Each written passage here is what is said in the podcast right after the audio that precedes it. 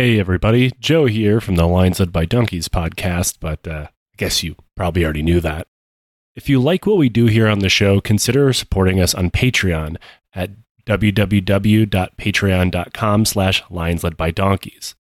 Just $5 per month gets you every regular episode early, access to our community Discord, a digital copy of my book, The Hooligans of Kandahar, as well as its audiobook read by me, and over five years of bonus content. By supporting the show, you support us and allow us to keep our show as it has always been ad free.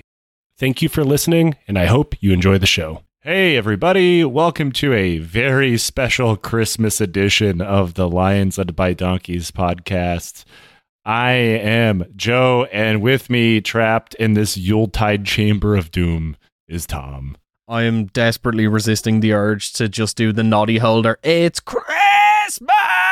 Uh, scream. Uh, I feel like we could edit that in to say it to, to save our beautiful uh, our pipes. You know, you don't want to get nodes or whatever it's called. Yeah, I'm, Um, I'm sitting here still slightly moist because I decided, oh, I'm going to go to the gym. I have like an hour and a half before we record, and then looked at my watch by the time I got there and was like, oh shit, I have an hour, including having to take a shower and get back. So I worked out so intensely, I felt like my heart was about to explode. It's good. It builds muscles uh, on your heart. Everybody knows a bigger heart is good for you. I mean, if ha- if having a heart is necessary for human life, having a bigger heart means you're healthier. Yeah, I mean, like if you are listening to this on the either Christmas Day or the Christmas period, please know that I have consumed enough fat and salt to kill any lesser man. So my heart is actually exploding. Yeah, I uh, have returned to Michigan uh, for Christmas Day for the first time in I don't know when, uh, and I uh, am almost certainly going to die from a combination of Michigan family and entirely too much fat, salt, and uh, probably a few other things drizzled in there. Um, the good old Michigan trio: salt, fat, and crack cocaine. the call it the drizzle. Uh, that that way- that way you don't have to identify things that are in the emulsified liquid thing. yeah, this is why you should never eat snow in Michigan. I mean, where I live, the snow almost always just turns gray. Uh, That's because no one has any catalytic converters in their car. that's right. I have them all now. They're all mine. I'm gonna build a Gundam out of catalytic converters. Those were all your presents under the tree today. It was just like a series of catalytic converters all wrapped up. That's what I got everybody for for for Christmas. Is just different catalytic converters sawn off from different makes and models of cars. Um, I mean, like, look, by the law of averages, for at least one person, that's a great Christmas present. Yeah, my stepdad. He had his catalytic converter stolen a little while ago. Um, uh, last time I was in Michigan, uh, uh, la- uh, earlier, much earlier this year, and uh, he pulled up into the driveway in his car, making just the worst fucking noise ever. And you know he's a retired guy, so his car is always like immaculately maintained because you know what else do retired people do? And uh, like, man, your car is making some awful fucking noises. He's like, oh man, somebody stole my goddamn catalytic converter again.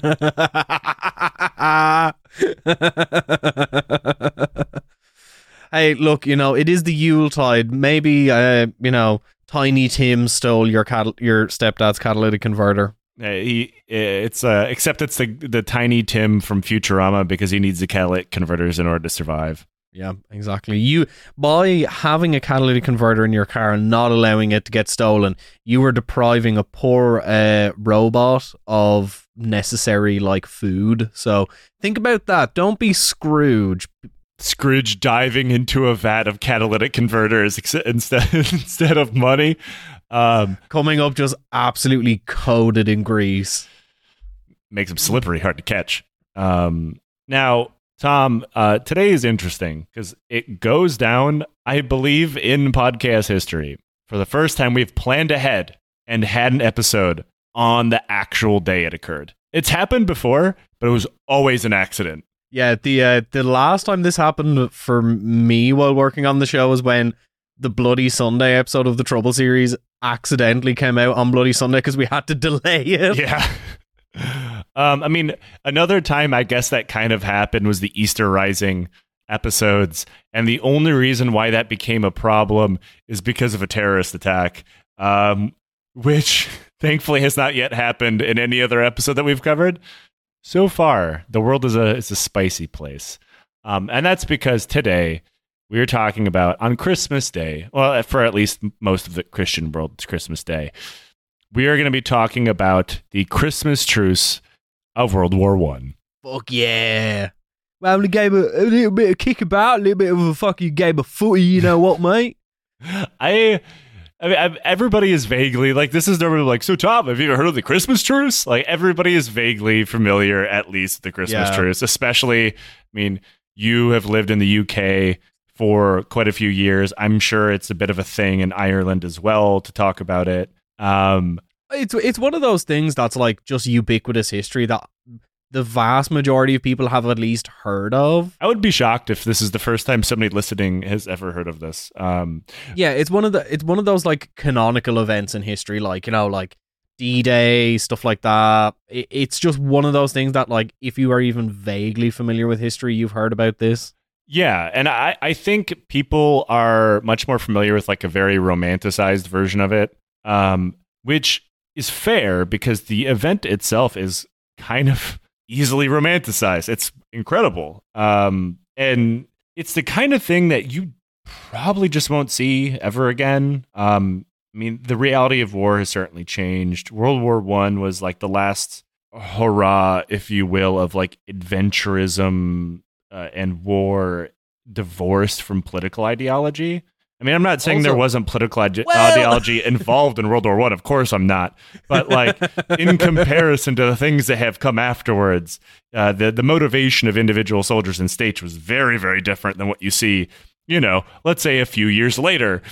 Um, also as well like kind of the one of the last instances of like really proximate warfare like where soldiers are fighting like very very closely to each other Yeah, and I mean, and there there is situations where such uh, combat has occurred, and we've talked about it that happened afterwards. But it was so steeped in fucking hatred that it, it this kind of thing just didn't happen. Um, now, it, this is an event that most people, like I said, are vaguely familiar with. The Christmas truce is one of the weirdest things to have happened in the annals of modern warfare as we know it. A time where two groups of people trapped on the worst human meat grinders ever created by the inbred idiot power brokers of Europe, decided to put aside murdering one another, if only for a day or two, to allow a single glimpse of their own humanity to shine through it all. But of course, to get to that point, we kind of have to frame why this happened. Um, because it's not like these guys were plopped down in a trench for like three or four days and then decided to go have tea with the Germans. Um, to make a very long story short, World War One starts in June 14th, 1914. And because this is this show, it's the only time I could say to make a long story short, and I begin with the start of World War One. yeah i'm guaranteed there's going to be someone arguing with you it's like no world war one actually started on this date Right, sure. And you know what? If that's you, uh, write to Tom. Uh, or as a lot of angry people at the podcast seem to believe, Nate, who is apparently my supervisor. Um, hey listen if you're angry do you know what you do put on your replica pith helmet and go run at a wall I encourage you to go dig a trench in your backyard and just sit in it for months. Hey, listen, I understand the inherent masculine urge to dig a hole. So, Anybody who's ever been to a beach is a, is is a qualified World War One soldier because they have dug a hole and for for no reason other than the drive to do so. yeah, the the real hauntology of World War 1 is the fact that small children still when gifted with a bucket and spade at the beach will try and dig a trench. This is why I I encourage you to do a full scale replica of uh, of like a, a Western Front trench and just stick your children in it. Um, hey, listen, it worked for the the vast majority of Europe. hey, digging it and using a trench is so easy. A child can do it, and they often do. Um, Hey, listen, if you are having if you are listening to this on Christmas Day and you're shying away from your family because they're insane or they really annoy you why don't you go into the back garden and dig a dig a trench and hide out there and listen to this episode? Yeah, make- listen to this episode while you're digging the trench. Make sure to string out some razor wire, plant some landmines, really keep that family at an arm's distance. hide the Christmas turkey behind landmines. Now, I'm not going to go into the reasons that World War One have started. I've actually done that a few times uh, on this show, and I'm not doing it again. Uh, you've heard of it. Things happen. Tens of millions of men from around Europe and the rest of the world in colonies are mustered into armies and marched out in order to destroy one another. As we've discussed on the show before, nobody knew what kind of reality had just been created. War was a normal thing, it was a mainstream, romantic, and adventurous idea for many men. Of course, a lot of that had to do with the fact that media, propaganda, and the government messaging at the time made it that way. Imperial governments tend to benefit when their populations don't see or conceptualize war for what it is. it's like how 9/11 led to the rise of the killers. What? I'll save it for an episode in the new year. We'll talk about it. Joe has his head in his hands. He's so I, I can always tell when I'm about to say something that really piss you off because you lean away from the mic. Fuck you, Tom. Happy Christmas. There had been a lot of autobiographies written about war up until that point, taking place in some of the most awful things to have happened throughout history up until that point.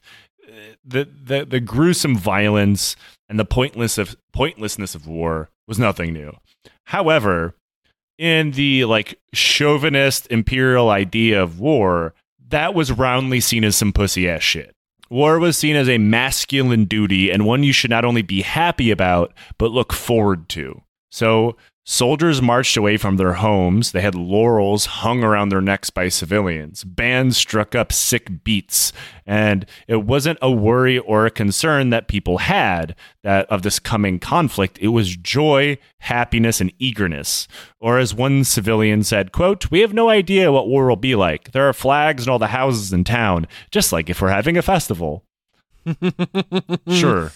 Yeah, this is truly like the death of the Western chauvinist ideal of war as like this kind of noble and virtuous thing. It re- it resurges in World War II, but like for different reasons. But yeah, like the idea of the adventurous pursuit of like, oh, you know, go off and find glory and like go become like a weird pervert like T.S. Eliot, you know? or not? No, not not T.S. Eliot. T.E. Lawrence. Sorry, I'm getting I'm getting my uh, writers confused. T.S. Send T.S. Eliot to the front line. Let's see what he does. People believed what would become World War One, the war to end all wars, would be over in a few days, a few weeks, or at most a few months. The Germans said the war would be over before the leaves had began to change on the trees, while the British were slightly more subdued in their optimism, insisting that it would all be over by Christmas. Um, s- all right, we, we'll have our boys back for Christmas dinner. yeah, and at any point you have a job where someone hands you a gun and tells you that you'll be home by Christmas, you should just assume you're going to die horribly. Is that what they told you? No, uh, it, it- maybe yeah. The war in Afghanistan will be over by Christmas in thirty years. no, they gave you a 12 pack of Rip Its and told you to fuck off. yeah, Go over there and hate yourself for a year and come back home. Um, Here's a porta potty you can go wank in. Shut up and do what we tell you. well, I mean, they have my two most favorite things, so it's fine. what Rip Its and wanking in a cubicle? Hobbies are important, Tom. You wouldn't understand. Some young men were worried that the war would be over so quickly that they wouldn't even get a chance to see combat if they didn't hurry down to the recruiter's office and enlist. And I call them all fucking suckers. Joe Armstrong of the North Lancashire Regiment said, quote, well, I thought the same as everybody else. Everybody said it'll be over by Christmas and you've got to go out soon, otherwise you won't see anything. Yeah, like part of this is also the fact that like up until kind of uh, like World War II, there was like very little actual like visual representations of war. Like people didn't like you knew about war, but you didn't know what it looked like. And this is like I suppose the obviously it's called the World War for re- obvious reasons. So it was like the first real mass mobilization from like multiple different nations coalescing in like w- essentially one battleground in Europe. And like yeah, I think a lot of people signed up and didn't realize that. Uh, yeah, these new things called uh, automatic weapons are uh, or semi-automatic weapons can do a lot of damage. Well, there was a pretty you know visceral ideas of war, like the the the, the wars in South Africa, for example, in uh, England were not that not that uh, far away. Like that, there's veterans of it hanging around. They're still alive. Hell, I believe there were still American Civil War veterans alive at the time. But like the sheer number of fucking casualties that they're about to experience, like um, like for example, like the first Battle of the Marne, the Frontiers, Ypres, they're gonna pump out more casualties in a few days, and most of these countries have absorbed an entire wars. So it's like soldiers and commanders, civilians, everybody were just completely aghast at the realities that were being presented to them. And like we've talked about before, these things shouldn't have been unknown to them. The Russo Japanese War was like 10 years ago um, at this point. Yeah, but Europeans were like, hmm, that, that is the man of the East. Here, we will not experience casualties like that. Pretty much. Yeah. Uh, that's exactly what happened. Um, yeah, they, they thought, I mean, they, they thought that it was shocking that the Japanese, you know, uh, an empire of Asian people defeated the Russians, but then couched it in like, well, the Russians are fucking stupid. Um, so they deserved it. Uh, so I mean, like you saw mass use of machine guns, you saw mass frontal assaults on dug-in infantry, you saw indirect fire, all kinds of every single thing that you'd see in, in World War One, just in a smaller scale, and everybody's just like, yeah, but I'm built different. I. Why did you sign up to war? I'm simply built different. Yeah. Anyway, I'm I'm bleeding out of my own lungs and drowning on it because of poison gas. This sucks. Yeah, hence built different because your lungs are now on the outside of your body. It's fine. That's fine. Uh, on the outside, there's more ru- room for them to expand. It gives me more cardiovascular capabilities. Gives me more space to inhale more mustard gas. That's why Captain America's lungs just dangle out of the side of his throat as he runs. You know, for example, like the Battle of Mons, thousands were killed, and Mons was just a smaller part of the larger Battle of the Frontiers, which included over 1 million casualties.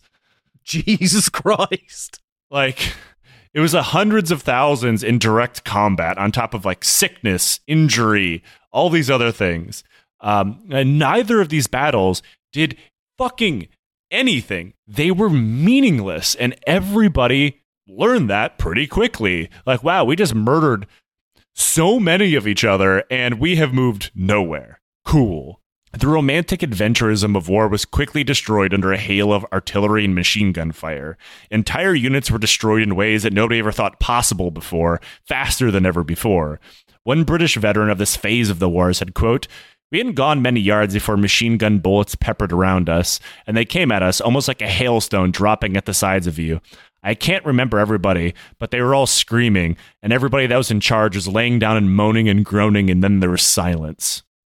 Uh, but like that's um, it's something like when you read like a lot of because like after World War One, there was obviously like the a kind of resurgence in like writing of poetry and a lot of literature from former soldiers, a lot of war poetry, and like a very consistent theme that goes throughout it is like the especially even like from people who had fought in other theaters was like the sheer difference in sound and how war sounded like the the dichotomy between like the ear shattering like noise of like machine gun fire you know planes bombs going off and then just the silence in between charges Yeah, I think one of, I mean, Ernst Junger is a deeply fucked up individual. Um, but uh, he wrote a book, Storm of Steel, about his time in World War One, and I think his is the only memoir you're going to read where he's like, "This shit ruled. I wish we did it for longer." Yeah, uh, but if you if you read anything else, it's like this shit so. Yeah, I mean it's it's a very interesting read. I'm not saying don't read it. It's also very short, but um, he has probably one of the most visceral descriptions of being under artillery bombardment ever. Of like you're tied to a pole you cannot move and someone is swinging a sledgehammer at your head and you can do nothing to dodge it um, for hours for hours and hours and hours sometimes days and weeks at a time now another soldier said quote the germans had retired to positions they had held in 1870 and they had all the artillery on this position, so they knew the range to an inch. Before we set off, the officer made us clean our buttons. Actually, you know, our brass buttons. We had to clean them. So in that sunshine, we must have been a beautiful target, mustn't we? They were laughing and singing and joking, all the lot of them. And in the twinkle of an eye, I was the only one left alive out of 400, dead and dying all around me. Mm-hmm. Like the, just the the sheer destructive ability of the new weapons that were deployed in World War One. Like has that just like reality defining effect. Is like in a blink of an eye, you're the only person left. Yeah, uh, I mean, it's not the first time in military history that military weapons vastly outpaced innovations and tactics. Uh, for at a, at a lesser extent, this kind of happened in the U.S. Civil War as well, where suddenly artillery and rifles could fire much further and more accurately than people were used to, but they're still marching directly up next to one another like it was the Napoleonic era because that is how they learned. That's how they learned how to do it. It's like ah, fuck it, it's the same. Yeah, like warfare becomes asymmetrical when one side has the supremacy of violence, when like one side just has way better weapons. I know which side I'd rather be on. you want to be the guy firing the cannon. Yeah. Now, within a few weeks, the brutal killing of World War I turned into what we know it as trench warfare. Various armies realized that mobile warfare was not working. Casualty lists expanded faster than anybody had thought possible, and Western Europe was transforming into a series of trenches, some only a few meters away from the other side, while the killing continued. By December 1914, the war had been going on for months and had barely moved. Hundreds of thousands were already dead. So, to make a long story short, it was not good. The end. That's actually the entire history of World War One. Though soldiers will be soldiers, and this is something that I think longtime listeners of the show probably have figured out. No matter what reality you put a soldier in, they're gonna do soldier shit, and that is their lives will continue in one way or another, and they will go about it in the the path of least resistance, which is also common with humanity. Um, there's oftentimes, whether it be in modern wars, the ones that are going on at the time of recording, or ones hundreds of years ago, a couple decades ago, doesn't matter, is that life goes on. It doesn't matter the stress that a population is under, they're going to continue living their lives the best way they possibly can. And it's going to look incredibly strange from the outside uh, because human beings are actually incredibly resilient, um, assuming, you know, you, they have food and water for the most part. the trenches were so close to one another, it wasn't like soldiers didn't occasionally run into one another and talk to the other side. Soldiers knew that shooting each other at every possibility that like that came up was completely pointless and would just make their lives even worse. Even before December, kinds of unofficial live and let live situations were incredibly commonplace. This normally serves as a kind of agreed upon handshake, high five type situation where men from either side could go out in the middle of no man's land and retrieve their dead and dying without fear of being shot at at an agreed upon hour, normally at night. There was also an unofficial agreement that the two sides wouldn't try to kill one another if they saw you taking a shit. So that's kind of nice. That's, that's that's courtesy. Like that Remember, almost prob- everybody has fucking diarrhea, so they're always just shitting fire. So you gotta like, if a sniper ranges you in and you're, you know, pants around your ankles, wishing you were dead because you have trench dysentery, leave them alone. The sniper also has dysentery. Like everybody has dysentery. Remember, we're like 50 years away before the world's first solid shit. but like, yeah, like it, it it's this w- weird kind of as well, like I don't know, holdover of like honor on the battlefield, which will like very soon disappear. But it's yeah, it's like a weird holdover of like a time that was like about to pass. Yeah, and you know, you put soldiers in a bad enough situation, and especially remember, this is generally not counting French soldiers. French and German soldiers fucking hated one another, and for good reason. France had been fucking invaded. they were not happy that the Germans were there. Same as, say, Belgium and other places. But the British and other foreign soldiers had no skin in the game. They had no personal hatred, especially at this point, because remember, the war's only been going on a few months. They think even with all this shit, it's still probably going to end soon. They don't know they have several years of this shit in their future. So, like, they're. They don't have any skin in the game. Most of them at this point are definitely wondering why the fuck they're there. So there's no point of murdering people at every turn. Meanwhile, um, virtually none of these things, other than the occasional ceasefire to pull dead and dying out of no man's land, had anything to do with the French and the Germans. Of course, this didn't happen everywhere, and none of this is a monolith or a blanket term. There were certainly elements of the British military that also did not take part in this. There's elements of the French army that did take part in this. soldiers are not a monolith, regardless of orders. But in some places, it was much more formal. In one stretch of land between the French and the Germans, for 30 minutes in the evening, at the same time, every day when the sun went down, the two sides were completely free to go out. In a lot of situations, casual greetings were exchanged and soldiers would trade newspapers and books with one another. Other times, when the weather got particularly bad, they would agree to leave one another alone so they could tend to their flooded out trench lines and you know not be shot at while they tried to dig out the water. In some British sectors, things got even friendlier. Soldiers would be posted on schedule at the same time at the same place, and soon they would get to know the guy on the other side. Many of them made small talk, learned about each other's names, their family back home, their jobs, their life. And they just agreed that without orders from their officers explicitly saying to go on the offensive, they would just ignore one another and let each other live. There was no reason to make each other's lives even more miserable if five seconds of peace could be reasonably found. During many nights, a side would start singing for the entertainment of the other. Sometimes this would turn into slight taunts and slight shit talking, but nothing offensive or insulting. For example, the Germans like to sing Deutschland über alles, while the Brits would answer back with God Save the King, and then both sides would laugh about it. In some cases, the British would sing Deutschland über alles as a joke. It wouldn't be the last time the Brits sing Deutschland über alles. this turned into something of a game for the both sides, and to see who could play the best music, both vocal and instrumental with one British officer saying he was going to organize the best Christmas band he could in order to show off to the Germans, saying he was going to, quote, give the enemy every conceivable form of song and harmony. Which sounds hello, like a baby, weird threat. Hello, my darling. Hello, my ragtime gal. He's just like, anyway, guys, I call this Skrillex. And that's why the war went on for three more years. I mean, that'd be more terrifying. You, you. I know people go on about like, oh, showing like a Victorian child 100 gecs. Imagine being a German soldier in a trench and you hear bangarang starting. The first German Imperial soldier, you hear dubstep, just puts his Mauser in his mouth and pulls the fucking trigger.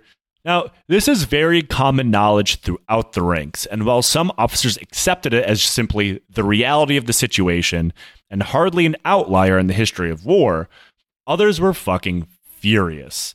Though this mostly fell, like I said, to the French. You could probably understand, as we talked about, they were not very happy with this entire situation. And they were pretty, I could- I they were especially pissed that the British were doing it. I could really imagine so. As Christmas neared, the governments involved in the war attempted to send what could be considered Christmas gifts to their soldiers, which only actually pissed them off more about the life that they found themselves living. Their German mm. empire sent, quote, packages of bad cigars, indifferent chocolate, and wool of problematic usefulness. I, I don't know how bad chocolate has to be to be described as indifferent. That's because it didn't have meth in it yet. Yeah, the Panzer chocolate hasn't been invented. Yeah, they, they didn't have Pervitin yet. Yep. This upset the German soldiers and only actually made them more homesick. One officer saw the plummeting morale in his, rank, his ranks and wondered if it would be better if nobody even acknowledged Christmas and just pretended it didn't exist, and hopefully the men would just forget about it. Now, the British had something of a tradition going back to their wars in South Africa of sending Christmas gifts to their soldiers. These were like small tins addressed from Princess Mary that included tobacco, chocolate, and a greeting card that said, quote, May God protect you and bring you home safe, alongside a badly copied version of the king's signature. Like the Germans, the shit inside kind of sucked, and it only made the British feel more sad. Like opening a tin and like the tobacco is just like stems and seeds and shit. The chocolate is half like- melted. yeah, the tobacco's like super dry. You can't really roll with it. Like, how bad does the chocolate have to be that it makes you sad? I don't know. Like th- the Germans describing it as indifferent. This is like uh, Yeah, like I, I, I could be indifferent about chocolate, but like seeing chocolate and it making you feel sad, it must have been Like- so shit. Personally, I'm quite indifferent towards chocolate. I don't really have a sweet tooth, but I've never once have I tasted chocolate and felt nothing. Like I don't know. This is a special military recipe because it's the military. Like Nate has joked on this show before, that the military will take things that you love and strip all the fun out of it. And Yeah. this they stripped the fun out of chocolate. Congratulations, they've done it. Now, as Christmas Eve got closer, the soldiers in some sectors of the line simply stopped shooting at one another. In other circumstances, when an officer told someone to shoot, they would, but they had purposefully aimed straight up into the air and then apologized for being a bad shot after missing on purpose. Now, like I said, other sectors were not so friendly. In one situation, a full German brass band began playing, serenading the British, and then the British promptly dropped artillery directly on top of them. Just imagine the screams of pain and horror, but being funneled through a tuba. Jesus Christ. oh no, they're honks of pain. Fritz, toot three times if you're gonna die. Obviously, the men wanted a few days, or hell, a day where they didn't have to murder one another like they're a little more than cannon fodder, and they weren't alone. There was the so called Open Christmas letter written by British suffragettes, addressed specifically to the women of Austria, uh, that would be Austria Hungary, in the German Empire. Because of wartime censors, though, they couldn't publish it and they had to send it to the US, who was not in the war yet and therefore had no censorship laws. A letter called for peace over the Christmas holiday, and it was answered in the same way by a group of German women. Unfortunately, none of this mattered because they were women. It was the 1900s, and the empires of the world didn't give a single fuck about them. Yeah, like there, people weren't really listening to women at that stage. It's what like the 1910s. Yeah, it's 1914. Things aren't great for women anywhere in the world.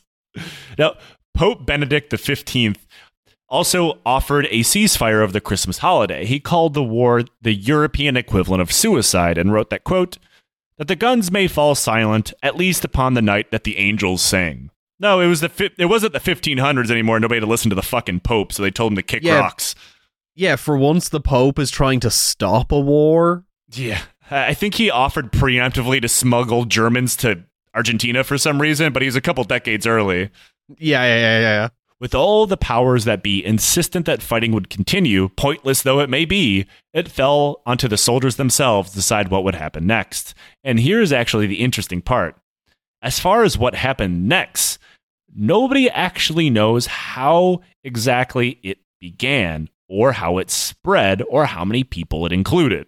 Though it is generally agreed upon through oral histories and diary entries that it all began with one side singing Christmas carols and the other side kind of finding it fun and joining in. Yeah, I mean, like Chris, Christmas music does slap. Like I enjoy a sleigh bell. I, lo- I I enjoy a song in the key of B flat. Uh, uh, I just assume that German soldiers climbed to the top of the trench and just began singing the Mariah Carey song, All I Want for Christmas Is You, and then someone promptly shooting him in the fucking chest.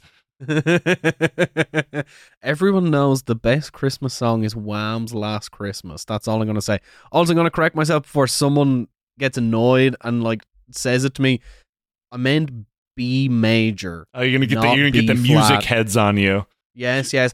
I know music theory. Okay, I know my Phrygian and Mixolydian modes. You know, Like Don't all theory, I refuse to accept it. Now, in Flanders, at least in one sector, it began the same day and in the same area that the British gunners had previously obliterated the German brass band. According to the British soldiers, Christmas trees fully lit up with lights appeared over the top of the German trenches. Alongside the trees, German soldiers sat up on the top of their trenches in full view of the British. Someone on the British line opened fire, taking out a few of the trees and sending the Germans ducking for cover. Though after a few minutes, they simply climbed back up, fixed their trees, and sat back up there. After this, the British in the area climbed atop their own trenches and began singing with them. Slowly, the lit up trees spread down the German lines, and more and more men climbed up and completely exposed themselves to enemy fire. The Germans began to sing traditional English songs, and a few of the Brits returned the favor, singing in German. And we don't know who the first person to finally just say fuck it and start walking across no man's land was, but we do know is that the officers are outright horrified. Soldiers, yeah, I can imagine a fucking officer be like, Oh my god, what, what are they doing? They're, getting, getting out of the trenches. They're, they're going to put up trees. because like imagine what thoughts could be going through the officer's mind. Like, are my fucking soldiers just surrendering without orders? Like, what is happening? No, nowhere in the top nine million things could they think of in this situation, like, oh, they're just going to go hang out. Yeah, like listen, as time is long, the worst thing that an officer can imagine is someone not listening to them. Yeah, pretty much. ACOB, all commissioned officers are bastards. Soldiers walked across no man's land, checked out where each other lived, exchanged cigarettes, cigars, and uniform items like hats, buttons, and patches, and turned around and went back home. In other places, the Brits were, again, very suspicious. They opened fire on Christmas trees, only to be greeted by German soldiers singing God Save the Queen, and then yelling, Englishmen! Englishmen, don't shoot! You don't shoot, we won't shoot. and that is how the night of Christmas Eve passed. Then came Christmas morning. The Germans kept their trees up. Then, in one sector, Private Frank Richards of the Welch Fusiliers painted the words Merry Christmas on a wooden board and stuck it above the trench. I see me and Frank have the same Christmas decoration habits. what? My board says Merry Christmas on it. Fuck you. I decorated. He thought the Germans would take a shot at it, but they didn't. So, Frank and a couple other soldiers said fuck it, climbed above the trench line, arms raised and unarmed. Slowly, the Germans on the other side did the same thing. Everyone around them looked on in horror as two British and two German soldiers climbed up and out of the trench and began walking towards one another. After a few tense seconds, the two sides shook hands, I assume with the sexual tension thick enough to be cut with a knife. as thick as a rope. Several ropes, in fact. Yes. Then the two sides, seeing that these guys were just chilling, emptied the fuck out. Hundreds of soldiers, possibly thousands, climbed out of the trench and began walking into the middle of no man's land to greet one another. And I should just paint you a picture of what no man's land fucking looks like here. It has been shelled and machine gunned to piss. There is easily, conservatively, hundreds of corpses out there just laying in the open. And they're like, let's go say hi. Just stepping over your buddies, like going over, like, oh, sorry, sorry, sorry. Oh, there's Pete. Let's take his buttons. Make sure they're shiny first. Yeah, they're shining the buttons on the corpse. The Welsh commander tried to get his men to stop, but everyone simply ignored him. The commander was nicknamed Buffalo Bill for his habit of pointing his sidearm at his own men and threatening to kill him whenever he got stressed out, and I assume not tucking his dick between his legs and singing pretty horses into the mirror. oh, that movie is so problematic and it fucking it's so good. It's best you don't look too far into it.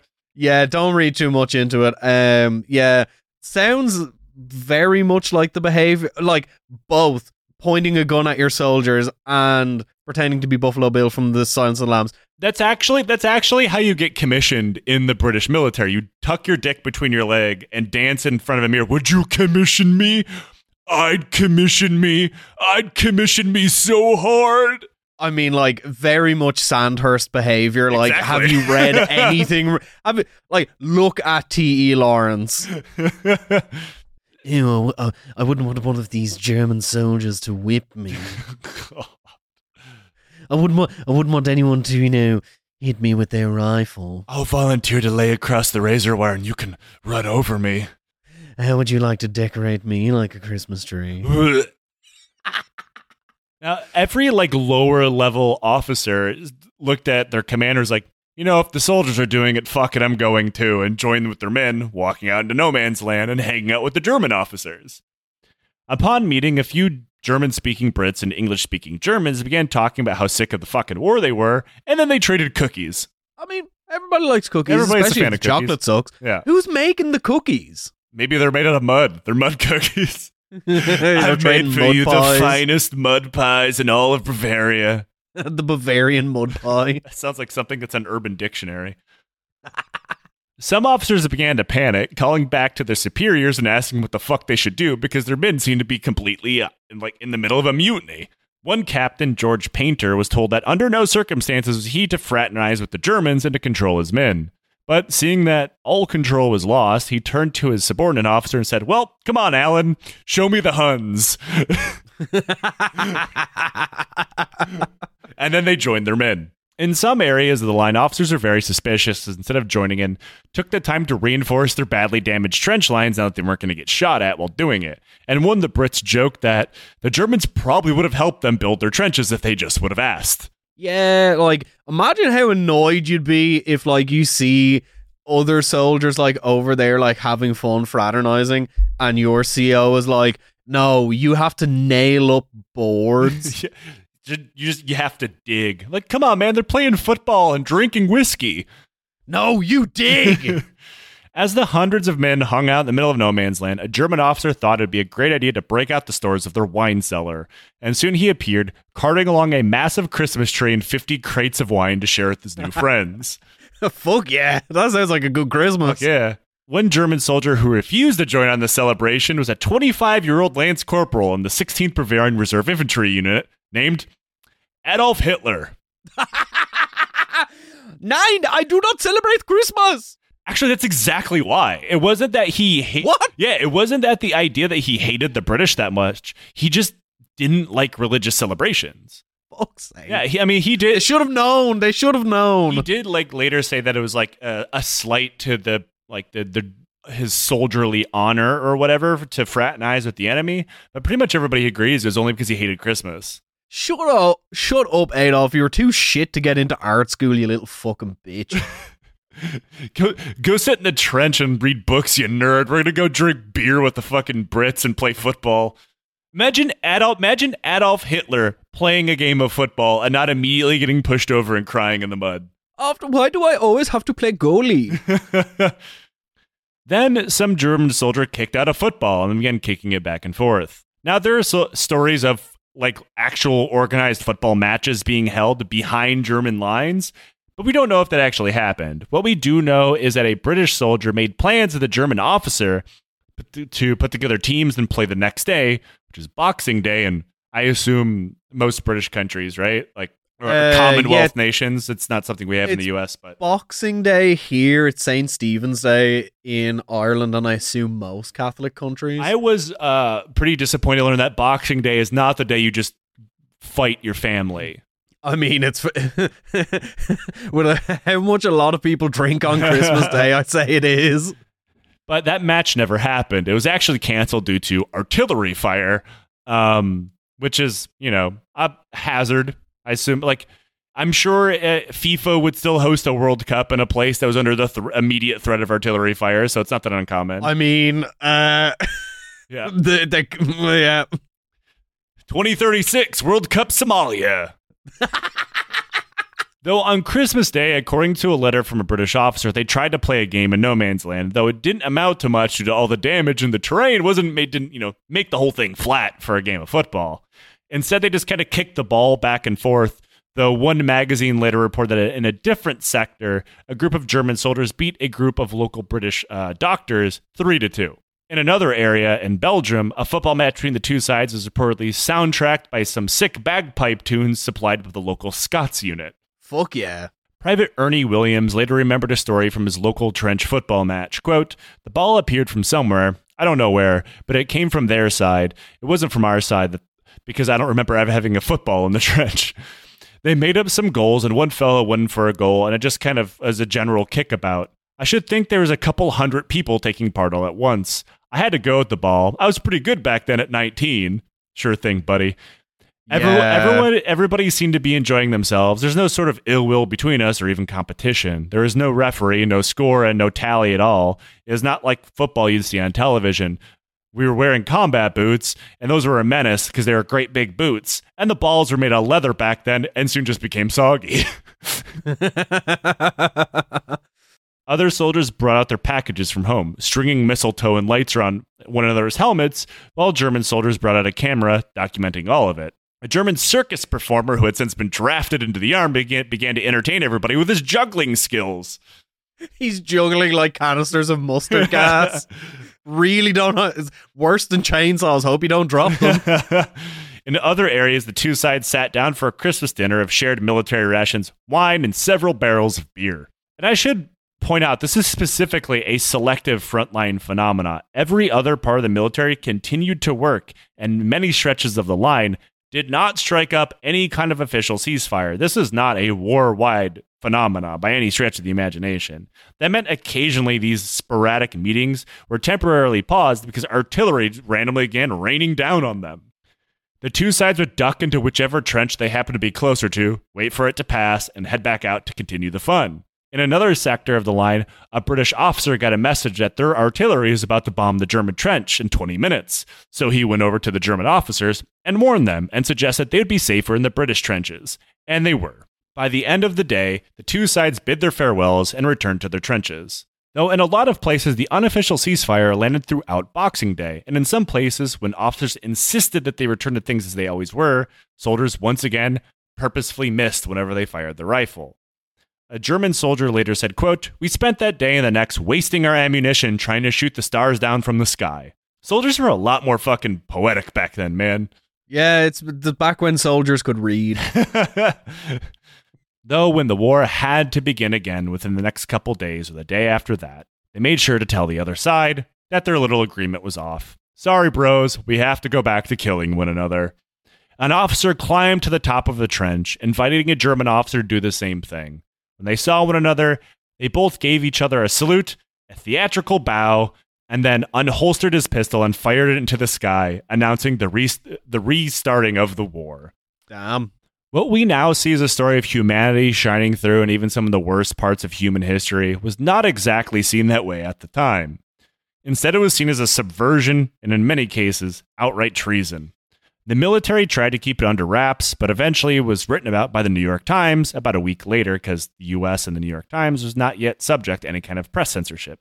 It was then spread to the British press, but the German and French governments ruthlessly crushed any story that might come out about it. Though, when they couldn't escape the story any longer, the French simply blamed the Brits for it, which, to be fair, was actually largely true. Very few French soldiers took part in the holiday celebrations. A week after the truce, the German military said that if anybody ever approached the enemy ever again like that, they would be arrested for treason, which pretty much carried an automatic death sentence. While nobody was ever officially punished for taking part in the truce, massive efforts would be put in place so in the future, this shit would never happen again. In the future years of World War I, generals from both sides would make sure raids, attacks, and constant artillery barrages were planned throughout the Christmas holiday. Not to mention the continued savagery of the war meant that fewer and fewer soldiers had had any goodwill or even humanity left in them to see the guy on the other side for anything more than something he needed to kill. Though, despite all of this, small spurts of the truce did happen again. The next year, in 1915, Bulgarian and Greek soldiers briefly hung out for a little bit while Germans and Brits once again met up, exchanged bread, and openly talked about how much the war sucked, the layout of their trenches, and then were quickly chased back into their own line by their officers at, at gunpoint. Soon, the various armies of the front were so worried about these kinds of things that an officer was court martialed for striking up a temporary truce so that both sides could retrieve their dead from no man's land, something that was considered pretty commonplace and normal at the time. Though, by the time he went to trial, everyone realized how insane they were being, and they simply reprimanded him. And even that sentence was eventually thrown out by commander of the British forces, Douglas Haig. By 1916, overtures of a Christmas truce were largely ignored by one side or another, and by 1917, it was all as dead as the people stuck out in the middle of no man's land. One British soldier sums this entire episode up pretty perfectly, saying if commanders had just left the soldiers alone, the war would have ended right then and there on Christmas Day of 1914. And that Damn. is the Christmas truce. Man, you know, like it's one of like it's sto- it's stories like this that like show that like even during like wartime there is like still humanity peeking through and it's kind of like that sort of humanity has just kind of disappeared from eh, like warfare is horrible and it is a terrible thing that it exists in the first place but like i don't know it it feels like it's kind of tur- turned a little bit into this like propagandist like heartwarming story but like when you read like diary entries and stuff from the soldiers who participated in it it's like it's kind of heartbreaking that it was this tiny respite in like an over overwhelmingly miserable experience where everyone just knew they were going to die Yeah, and not to mention the vast majority of the people that took part in it almost certainly died uh, pretty shortly afterwards.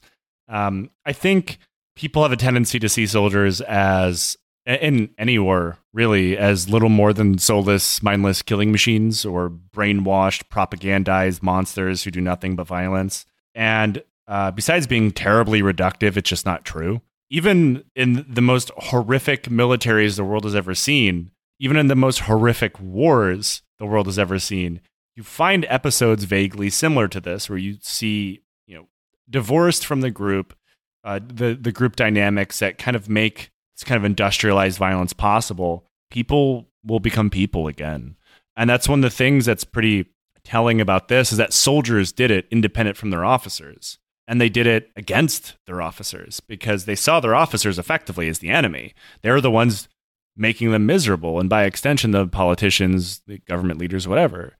Um, and when given the opportunity, they took it. Um, and you see, uh, as I explained, in the future, it was the officers once again making sure that couldn't happen by planning attacks, planning offenses, planning artillery bombardments, because they knew if they didn't, this would happen again. Because they're just most of these people are fucking children. You know, they're they're 17, 18, 19, sometimes 16 or younger depending on what trench line they're in. They just want to fucking go home. Like all like all armies, they're all dying over some inbred asshole beefing over turf. They they they have no skin in this game. Not a single German soldier or not a single British soldier, not a single French soldier out there was involved in anything to do with the beginning of this war. yeah. And that is generally the case in most soldiers in most wars throughout all time. yeah, yep, yep. Um, but that is the Christmas truce. Tom, we do a thing on the show called Questions from the Legion. If you'd like to ask us a question, write to the show on Patreon, on our Discord. You can uh, pack it into a barrel of beer, drag it across no man's land over Christmas, and deliver it to us, and we will answer it on the show. And today's question is if you had to disappear from society um, and go off and uh, just work by yourself, like effectively in exile, like a lighthouse keeper or an Antarctic research station, what would you do? Mm-hmm. Uh, Forest Ranger, easy. I mean, I'm already a podcaster. That's kind of that's kind of like a that's just the digital version of that, right? Yeah, no, 100% Forest Ranger. I would I would love to work in nature. Uh, I I did do that when I was working for the Bureau of Land Management as a wildland firefighter, but you do work in a team, so didn't really I can't really use that here. Um, I would take one of those jobs. It's like those weird islands in like Greece, or there's some in like the UK somewhere, and some off like whatever country. That's like we just need you to live there and and and make sure the island doesn't fall apart. Uh, you're the only person on the island, um, and you just need to like make sure this radar station stays operating. I feel like I could do that, um, or just a streamer. no, don't do it, Joe. anyway, Tom, thank you so much for joining me here today. Uh, thank you, everybody who has bought tickets to our live show. Is already sold out one night. The second night might already be sold out as well. So check the links below. See if you can get, still get a ticket. We're doing two shows back to back, the 26th and 27th of January at the Big Belly Comedy Club in London. We have two different shows planned. So if you already have tickets to the first show, if you buy tickets to the second show, you'll see a whole other show. Uh, so, you know, that's a thing that's going to happen. Thanks, Tom. Um, yes, this is all my fault. Um, if you like what we do here, consider supporting us on Patreon. Patreon uh, supporters had first dibs on all of the live show tickets, and that's something we plan on doing in the future. You get first dibs on merch, you get years and years of bonus content, every episode early, Discord access, books, audiobooks, stickers, way too much shit. Donate to the Patreon. and Tom, use this area to plug your show. Um, actually, instead of plugging my show, uh, Beneath Skin, you, you know it. If you don't already, uh, that's what it is. Uh, I want to wish everyone listening a happy Christmas. Um, it's been like a really weird and interesting year. Um, working with the show, like it, we've grown quite a lot, and uh, I know that Christmas is kind of difficult for a lot of people, and uh, just wanted to say, wish you a very happy holiday time, and uh, thank you for listening to the show. Like that, that that's really all I have to say. Yeah, uh, so we're we're plugging our own fans. Um, th- actually, yeah, I mean, like it's it's kind of breathtaking how much the show's taking off. We've been doing this; it'll be six years coming soon. Um, and um, it's legitimately been life changing. I don't know how else to say that. Um, we're, we're having two, a two night fucking sold out show in London. We never thought we were going to do a live show because of distance and I my own qualms about not thinking someone would actually pay to see this shit live. And you have promptly proved me wrong. Um, in literal hours at one point. Um, if it's yeah, it's incredible. Thank you so much. Thank you for supporting us. Thank you for listening. Uh, thank you for all the kind reviews you leave everywhere and spreading the word through wherever the hell it is you use social media or websites because we don't do fuck all for marketing. Um, you do the marketing by telling people that you like the show. So thank you. Um, and until next time, uh, uh, don't celebrate Christmas with Hitler.